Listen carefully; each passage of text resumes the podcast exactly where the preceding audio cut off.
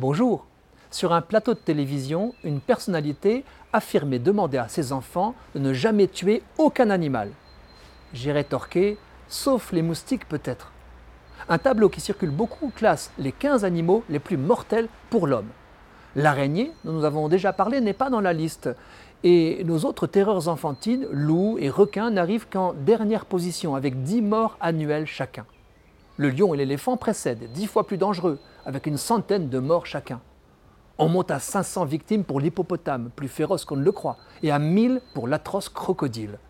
Cinq bestioles vectrices de maladies mortelles les surpassent ensuite, des vers parasites et des insectes comme la mouche tsetse. Puis surgit le meilleur ami de l'homme, le chien, qui fait 25 000 morts. Encore deux fois moins que le serpent, médaille de bronze des tueurs avec 50 000 meurtres.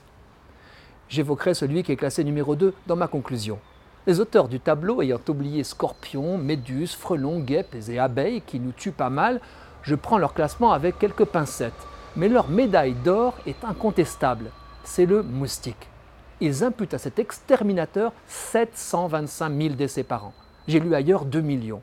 En tout cas, les moustiques tuent plus en un seul jour que les requins en 100 ans. Le romancier William Faulkner les jugeait affairés comme des entrepreneurs de pompes funèbres. Seule la femelle pique. Elle peut boire le sang du bétail et des animaux de compagnie. C'est par sa salive qu'elle transmet des maladies, surtout tropicales, d'une personne à une autre. Ainsi, le moustique tigre, Aedes albopictus, qui envahit la France au rythme du réchauffement, est vecteur du chikungunya, de la dengue et du virus Zika. Petit, identifiable à ses zébrures et à la ligne blanche qui divise son thorax, il pique deux jours en atterrissant sur la peau sans avoir pris la peine de tournoyer. Ailleurs, d'autres moustiques diffusent la fièvre jaune, celle du Nil occidental et surtout le paludisme. Son vecteur, le terrible Anopheles gambiae, fait plus de 400 000 morts par an, dont 300 000 enfants de moins de 5 ans. La malaria, autre nom du palu, est la maladie la plus répandue au monde. Faut-il éradiquer le moustique?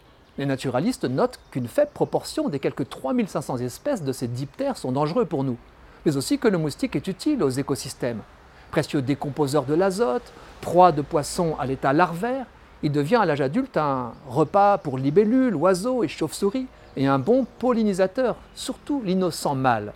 De toutes les façons, ajoutent les experts, nous sommes incapables de réussir à l'exterminer et les techniques insecticides massifs font de lourds dégâts collatéraux. Tout l'enjeu des chercheurs est de cibler les espèces nuisibles. Vous attendez peut-être la médaille d'argent du fameux tableau des meurtriers.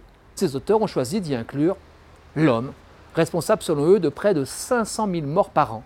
Cette triste statistique intègre guerre et meurtre en tout genre.